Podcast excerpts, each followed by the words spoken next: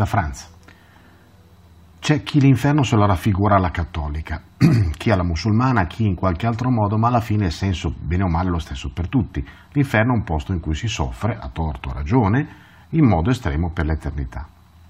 Con questa genialata, chiamiamola tale, molte religioni e filosofie hanno fatto il colpo del secolo o del millennio, dipende, cioè convincere la razza umana che l'inferno sia un luogo in cui si andrà, Eppure a ben vedere questo mondo al momento è la quintessenza della sofferenza, malattie, morte in tutte le salse, compresa quella naturale nei rari casi in cui questo avviene, violenze, ingiustizie, persecuzioni, ma senza stare ad andare fin troppo in là l'ignoranza, la povertà, ma soprattutto l'incredibile e sempre più grave lontananza degli uomini da, dalla propria reale natura, da quell'essere di cui cantava il bardo, rendono questo luogo e non un altro il vero inferno.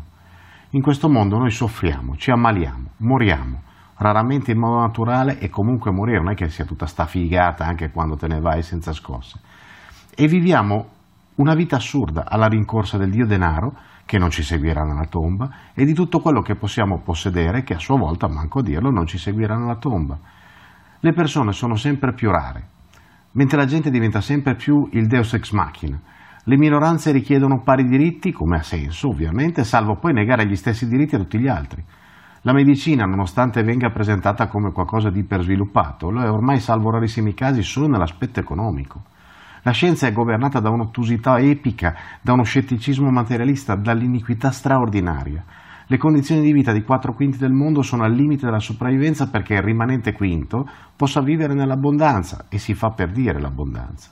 Siamo arrivati al punto che 62 persone, 6, 2 persone, detengono nelle proprie mani più ricchezza della metà della popolazione mondiale. La politica è ormai sprofondata nell'erciume più profondo e non solo in Italia. Gli Stati Uniti, una delle nazioni militarmente più potenti al mondo, hanno da poco consegnato la valigetta con i codici di lancio nucleare a uno come Donald Trump. In Europa un figuro come Juncker o Juncker o Juncker viene messo a capo della Commissione europea, mentre un personaggio come la Merkel spadroneggia in Germania e di conseguenza tutta l'Unione europea da oltre dieci anni senza che sia stati in grado di sostituirla con qualcuno di più capace.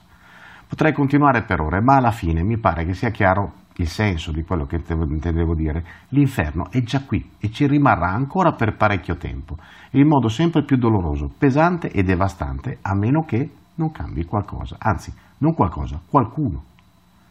Per qualcuno intendo proprio tu. Tu che stai vedendo questo video, ascoltando questo podcast, leggendo questo articolo, vuoi uscire dall'inferno? Beh, prima cosa ci sei dentro, fatene una ragione, perché finché non avrai capito questo, non troverai il modo, la motivazione per uscirne.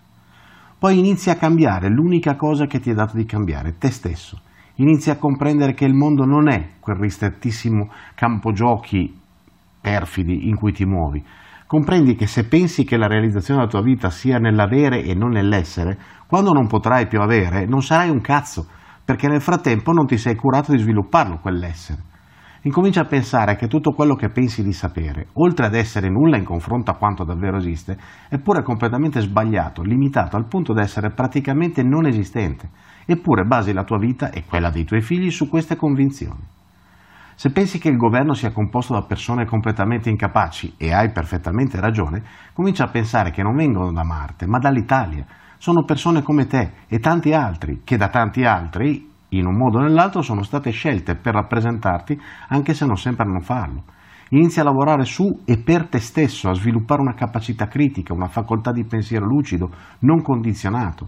Inizia a pensare in grande, a considerare che non serve credere all'esistenza di altre dimensioni, quanto a come rendersene consapevoli, a quanto questo universo sia immensamente vasto, sviluppato, a quante razze incredibilmente evolute lo abitino, a quanto sia involuta e pirla ed arretrata la razza a cui apparteniamo.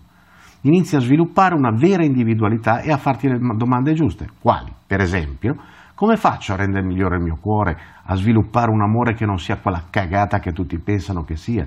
Come faccio a sviluppare la compassione, a nutrirmi di alti ideali, a cambiare me stesso in modo da diventare davvero me stesso? E poi pensa che tutto quello che impari lo puoi lasciare, questo sì, in eredità ai tuoi figli, ma anche a quelli degli altri, in modo che le prossime generazioni producano degli individui intelligenti, liberi, in mezzo a cui possono essere scelti i prossimi governanti, i quali penseranno al bene del paese e non al proprio, e per giunta senza neanche un briciolo di cervello. Perché la verità è che se non lo farai, non andrai all'inferno, ci resterai insieme a tutti gli altri. Ci si vede in giro. Benvenuti su Franz Blog, canale video e podcast. Trovate questo contenuto e tanti altri su franzblog.tv in versione scritta, video e audio.